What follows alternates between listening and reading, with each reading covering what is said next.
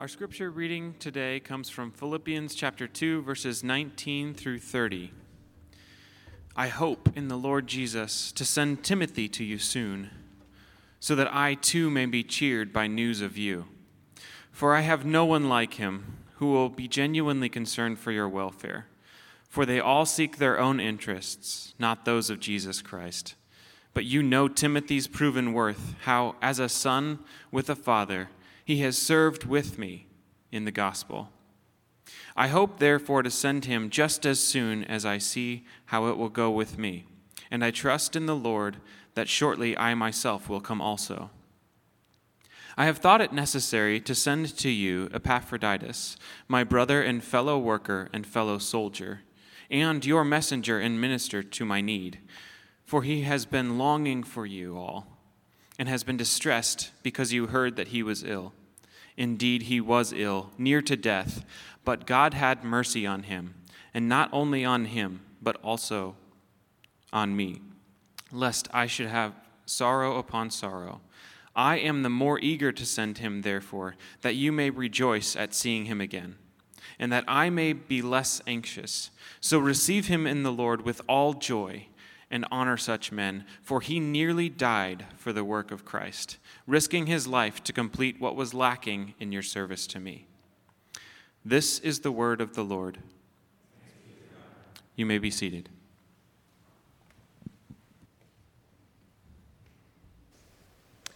Good morning, everybody. I'm Tom. Welcome to the Leawood campus.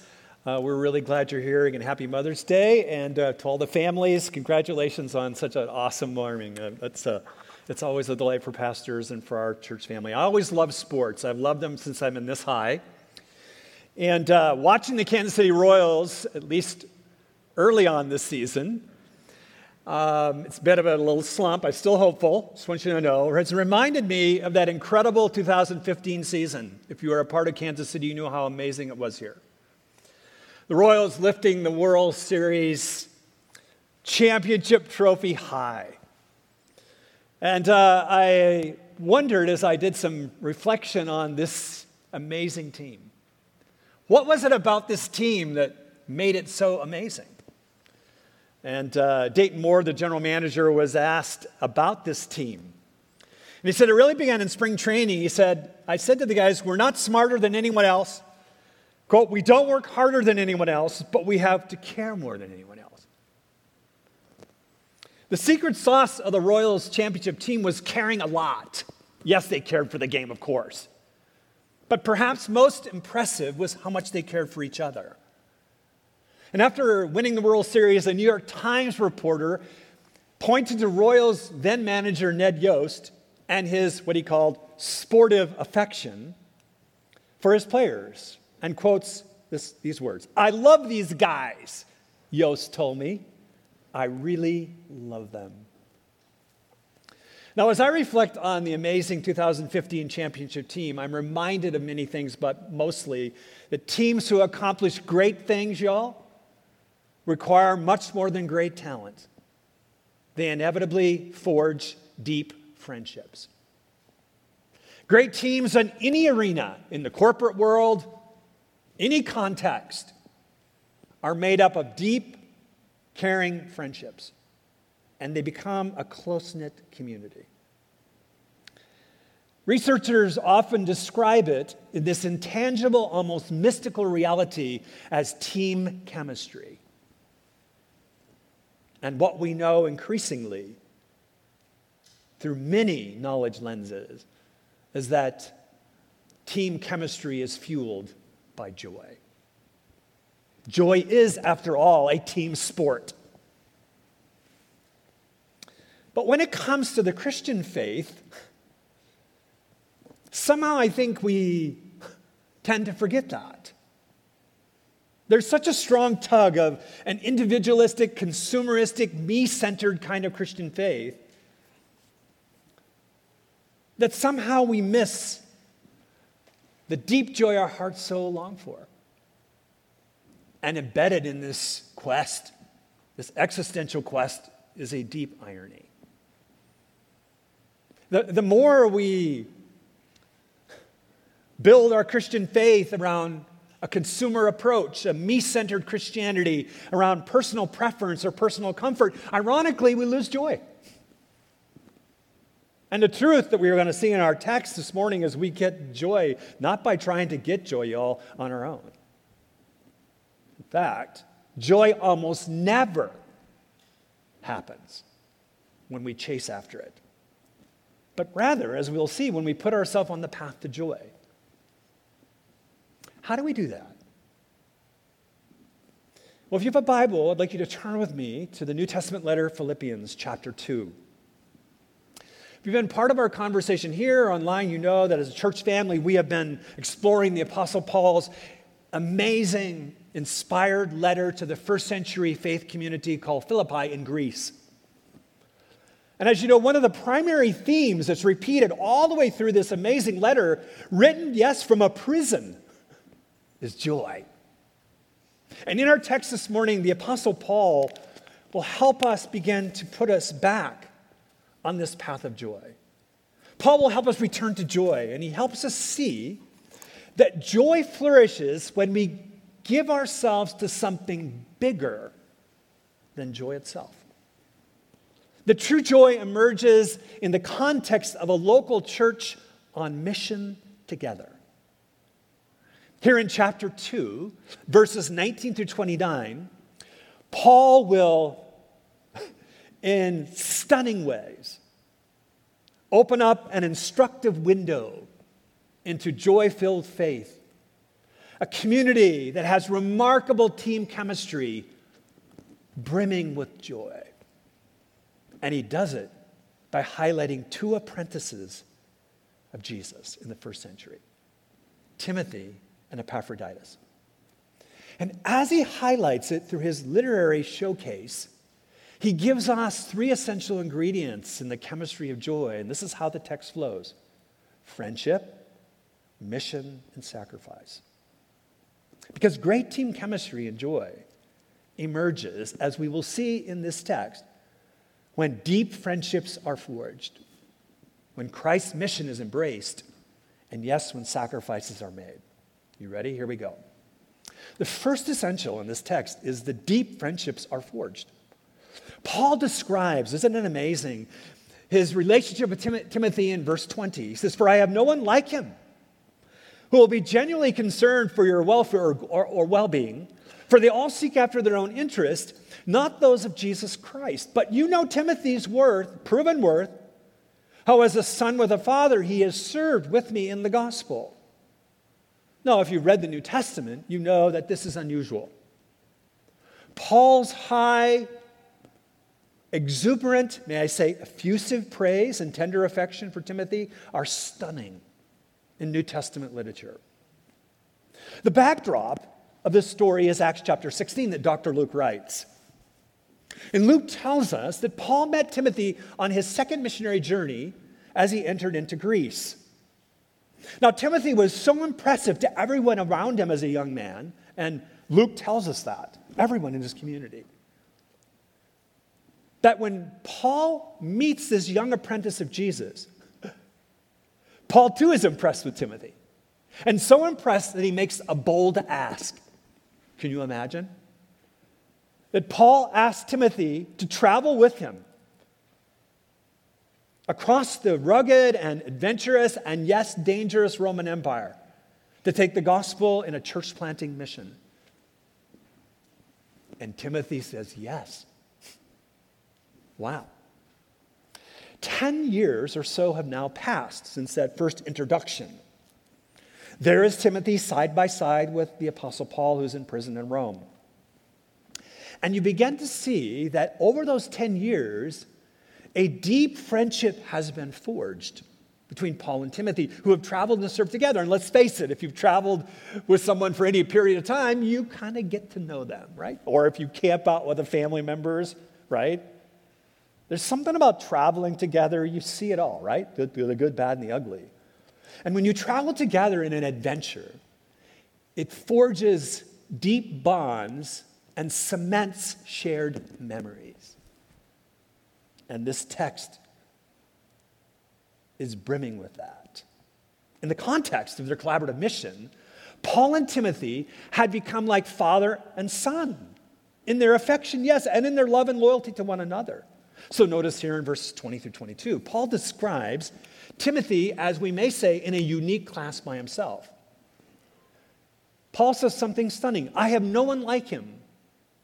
Paul reminds the Philippians of Timothy's proven worth, his impeccable character, his unwavering faithfulness to Jesus and to the gospel. This is high praise indeed, the highest Paul gives.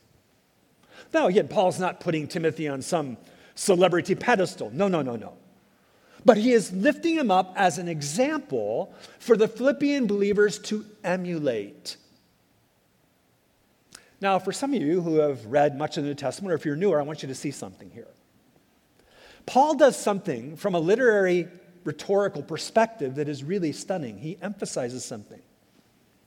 The effusive words of high praise by the Apostle Paul for a specific individual, apart from here, are focused on a beginning and the ending of a letter. But he places this section right in the middle, smack dab in the middle of the letter. He wants us to see how important this is. Now, let's remember that as Paul writes this letter to the first century church, this letter is not written to us per se, but it is written for us, for our encouragement and instruction. Paul, Timothy, and Philippians, they're all on mission together. They have joined minds, hearts, and hands in something much bigger than themselves. They are taking the gospel of the kingdom to the Roman Empire. They're establishing local churches and making disciples of Jesus. And the danger for us, if we have any level of familiarity, is a superficial blindness.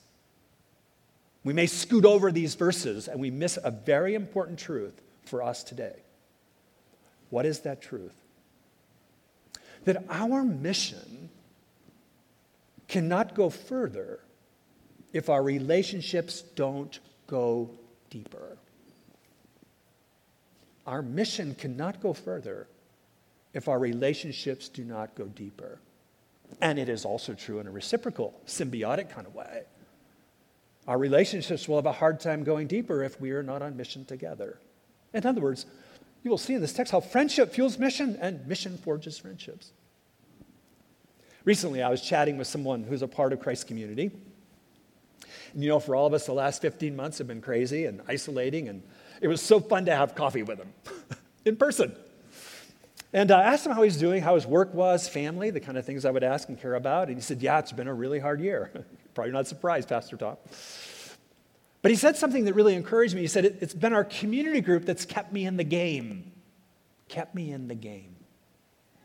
And his eyes lit up. He said, It's been really hard. We've been trying to do Zoom and all the challenges, but this year our community group has grown closer than we have ever been before. Now, Christ designed his local church missional community to be that kind of place where deepening friendships are forged, even in the hardest of times, maybe best in the hardest of times. But again, that takes time, doesn't it? It takes transparency, it takes effort on all our parts. And it's something we need to work on and continue to grow in here at Christ Community. This is why a small group with members of our local church family is so important. But let me be transparent for a moment. I think I usually am, but let me be a little more transparent. I have always been a person, you know me at all, that's really passionate about mission. I'm a cause dude. I mean, from my toes to my head. But for way too long, I missed something really important that Paul models here.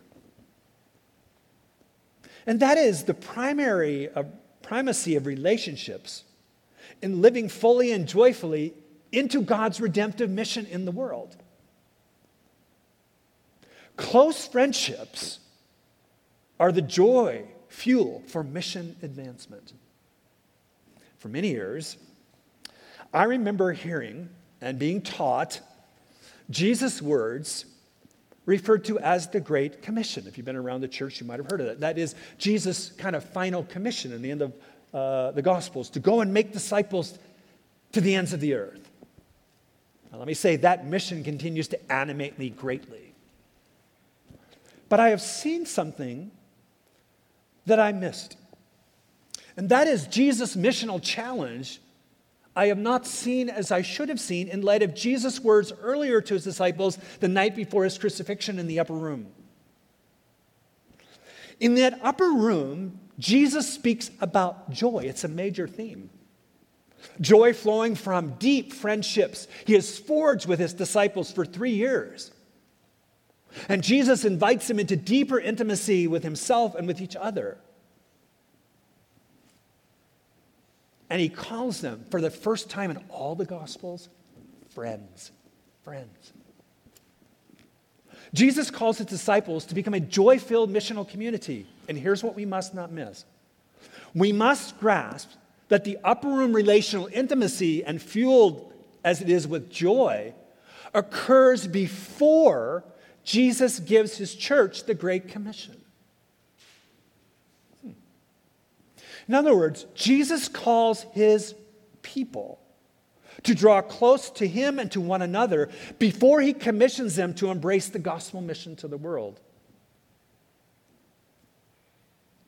So, as we look at Paul's writing here to a first century church that is brimming with joy, it is a joy filled community. There's great chem- chemistry here, team chemistry. And it's not surprising because first ingredient of team chemistry is where deep friendships are forged. But notice where this text goes, the second ingredient. And that is Christ's mission is embraced. As our text continues, Paul zooms his literary lens in on another first century apprentice of Jesus. His name is Epaphroditus. Now, we don't know a lot about him. He's mentioned again once. But we do know something important about him. Epaphroditus is serving the gospel church planting mission throughout the Roman Empire by bringing Paul the financial offering collected by the church in Philippi. He also serves, bless you, as the courier of this letter back to the Philippians. So look with me at verse 25.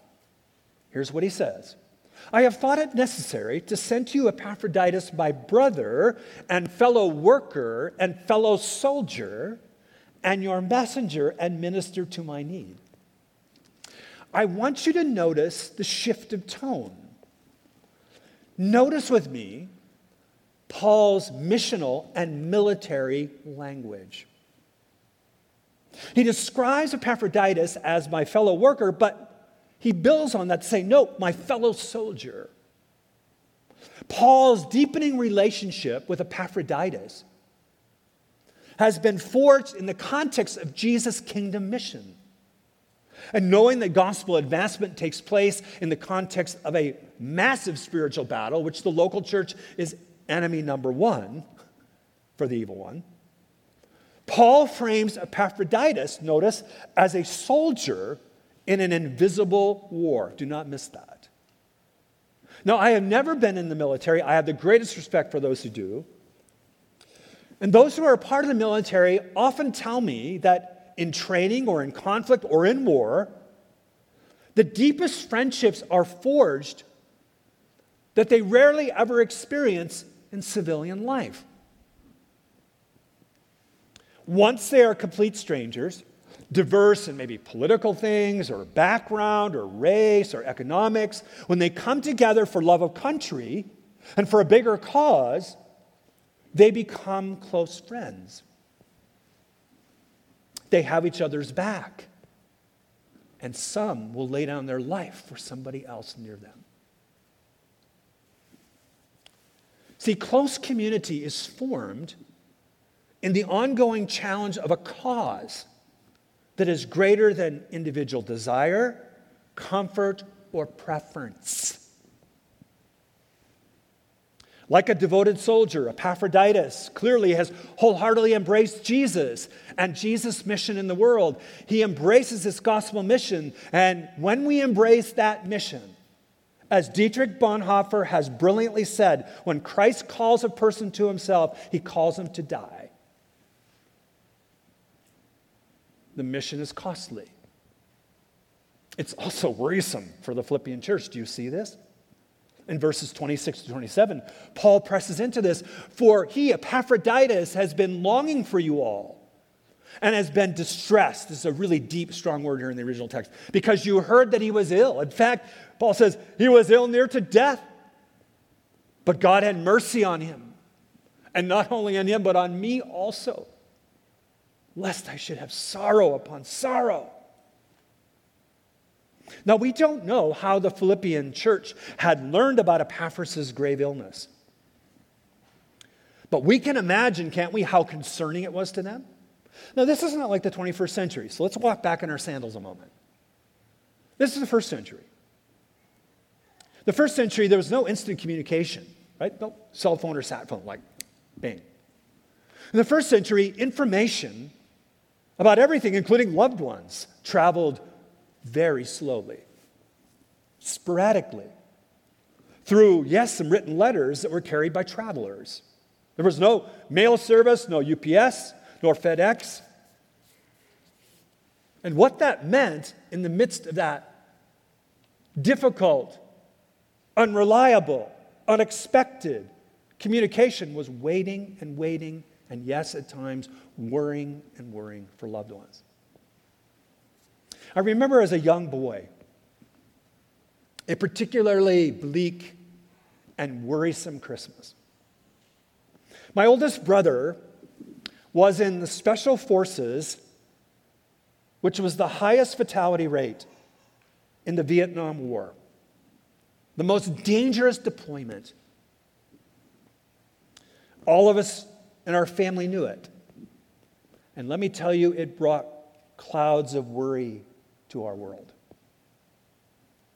Any news that came was, if you knew my brother at all, he was short with words, high on courage and short with words.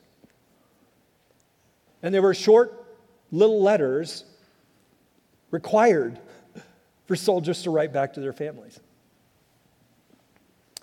Shortly before Christmas, my mom got a phone call. Yes, we had phones then, in case you're wondering from a military officer informing her that my brother had been very seriously wounded in combat and was in the Saigon hospital.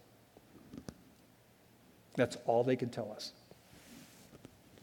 Let me tell you, we had no idea the nature of his injuries or whether he would ever come home again.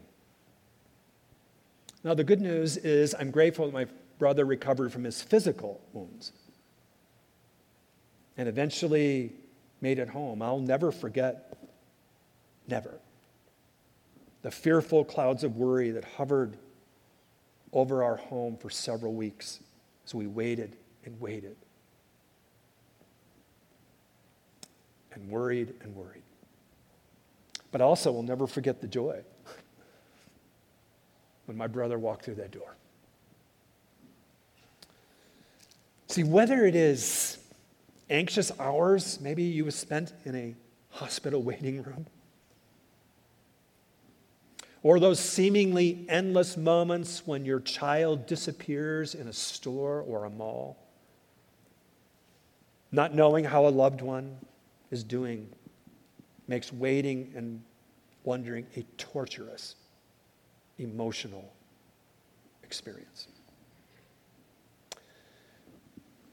in our text, just below the inspired surface, is this worrisome, waiting tension. You can feel the emotions in Paul's words. Epaphroditus was at death's door, clearly, and Paul also gives praise, you'll notice, to God for Epaphroditus' seemingly miraculous recovery. And knowing that the Philippians have been waiting for word about Epaphroditus' well being, Paul is suddenly filled with joy as he anticipates the joyful reunion that awaits Epaphroditus with his church family. Now, let's remember this series through our campuses and across our church family, across our city. We have gleaned from neuroscience research and interpersonal neurobiology that helps us understand more how God made us and that we are hardwired for joy. We are hardwired for joy. And we have said that joy is experienced when someone is glad to be with us. This is embodied in our text so beautifully this morning. There's this energizing anticipation. Do you feel it? Do you see it? Of a joy filled reunion. Paul basically says in verse 30, even more than that, he says, like a wounded soldier returning from battle, give Epaphroditus a hero's welcome home. Wow. And when we see here in Paul's letter, we see that love for Jesus, love for his church, and love for his kingdom mission go hand in hand.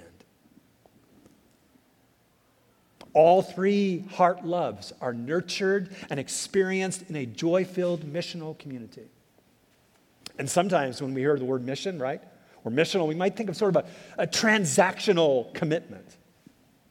In other words, something we joylessly have to do rather than something joyfully we get to be a part of as the greatest privilege of our life.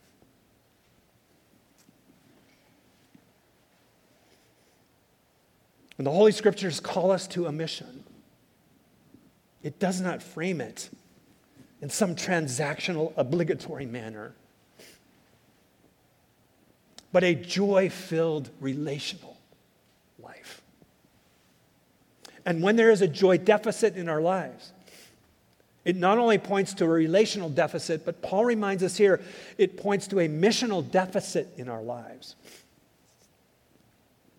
Since the beginning of Christ's community, we have had a mission, a God given mission.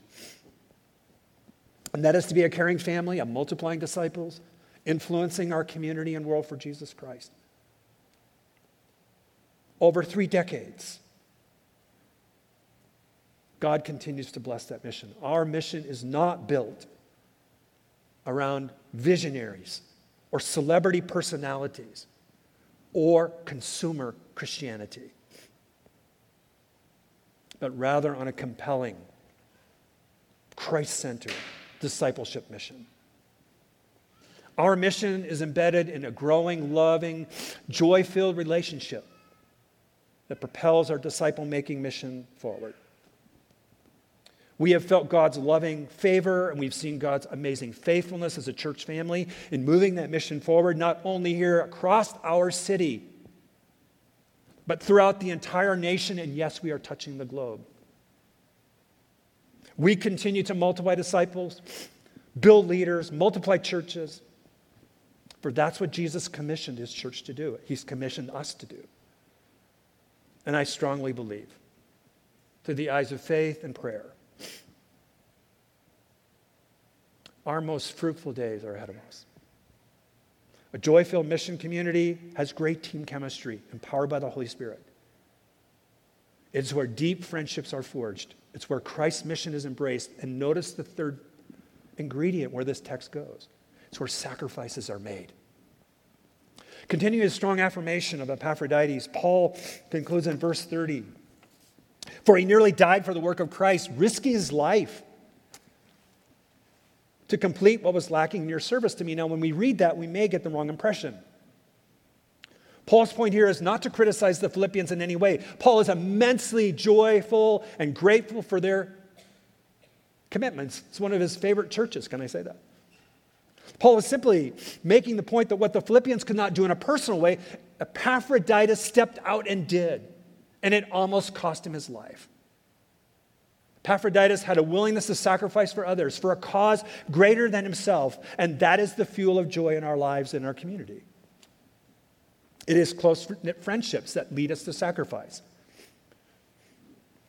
Recently, I received a book uh, by some wonderful writers that I think very highly of.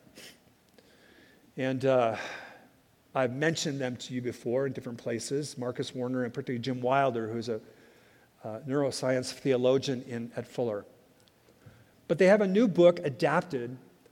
It's called Rare Leadership in the Workplace, and they sent it to me. Just, it's just out. But it captures this joy filled reality. They write Passion, love, and sacrifice are all natural outgrowths of a joy fueled culture.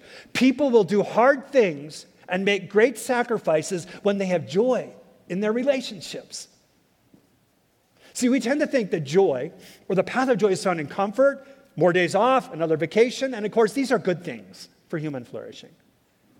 Yet the deepest joy our hearts long for comes in giving our life for something beyond us, something great. Not being served, but serving. Not in getting, but in giving. Not in self absorption, but in other centered commitment. William James was a brilliant professor, father of American pragmatism, which is fascinating, member of the Metaphysical Club at Harvard, 19th century. But he said something that has stuck with me for years and years and years. It's a moniker of my daily life. A moniker of my daily life. He said this the greatest use of a life is to invest it in something that outlasts it. All of us give our lives to someone or something. We do. And Paul reminds us in our text this morning that Timothy and Epaphroditus and the joy filled missional community of the Philippian church gave their lives to something that would outlast them. We are sitting here because of that.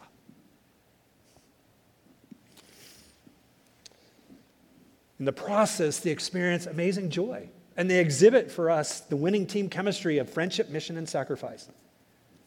So, how does this apply to us? Let me suggest two important questions for your consideration this week. And you may want to write them down or put them in your heart. First, are you all in with Jesus? Joy flows from a growing intimacy with Jesus, who is delighted to be with us. And in Matthew chapter 11, Jesus invites each one of us to be all in with him, to give your life to him and his kingdom mission. Jesus is the most joyful person to ever grace this planet, planet, and in his invitation is where joy is found. Come to me, all who are weary and heavy laden, and I will give you rest. Take my yoke upon you and learn from me, for I am gentle and humble of heart, and you will find rest for your soul. For my yoke is easy and my burden is light. I don't know where you are in your spiritual journey, but have you responded to Jesus' gracious and loving great invitation?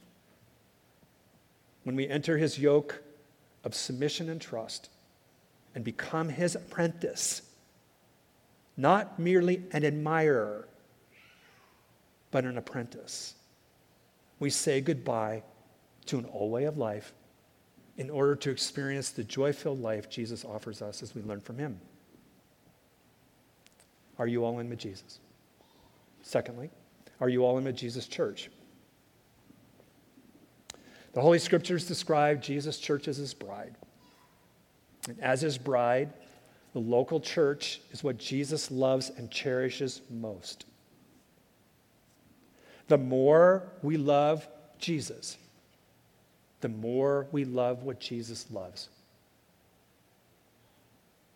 And Jesus loves passionately his bride, the church, even when she fails and even when she's not perfect. The question for us as we read these texts, these letters, is do we love our local church family as Jesus does? Do we express that love by diligently praying for our church family, by giving generously to our church family, by serving our church family? Jesus designed the local church to be a primary place where joy flourishes.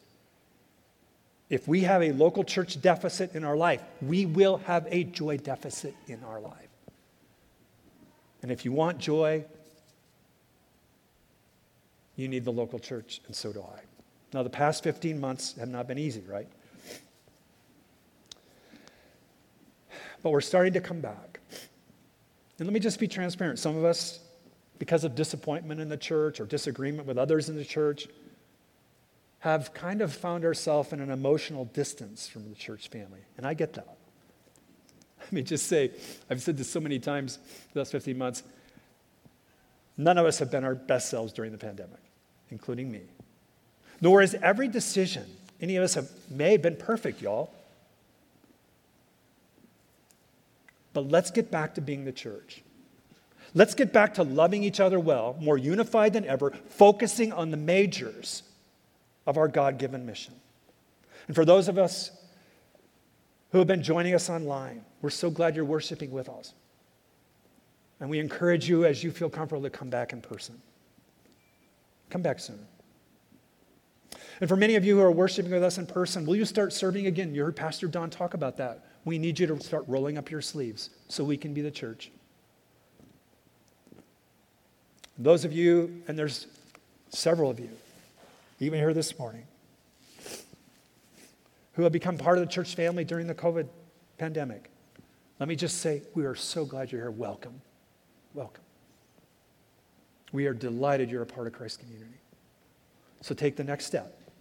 Get in a small group. Make a commitment of your time, talent, and treasure here.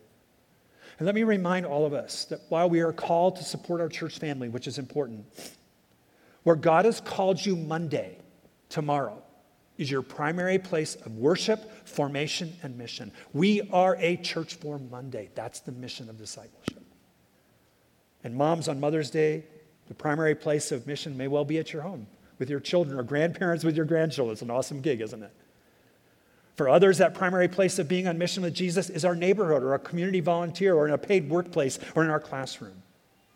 So, how do we return to joy? Paul reminds us we return to our church family. Why?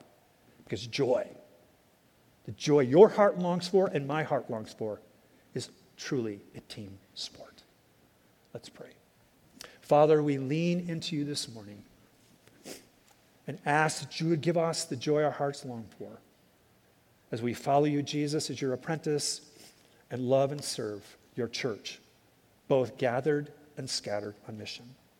Amen.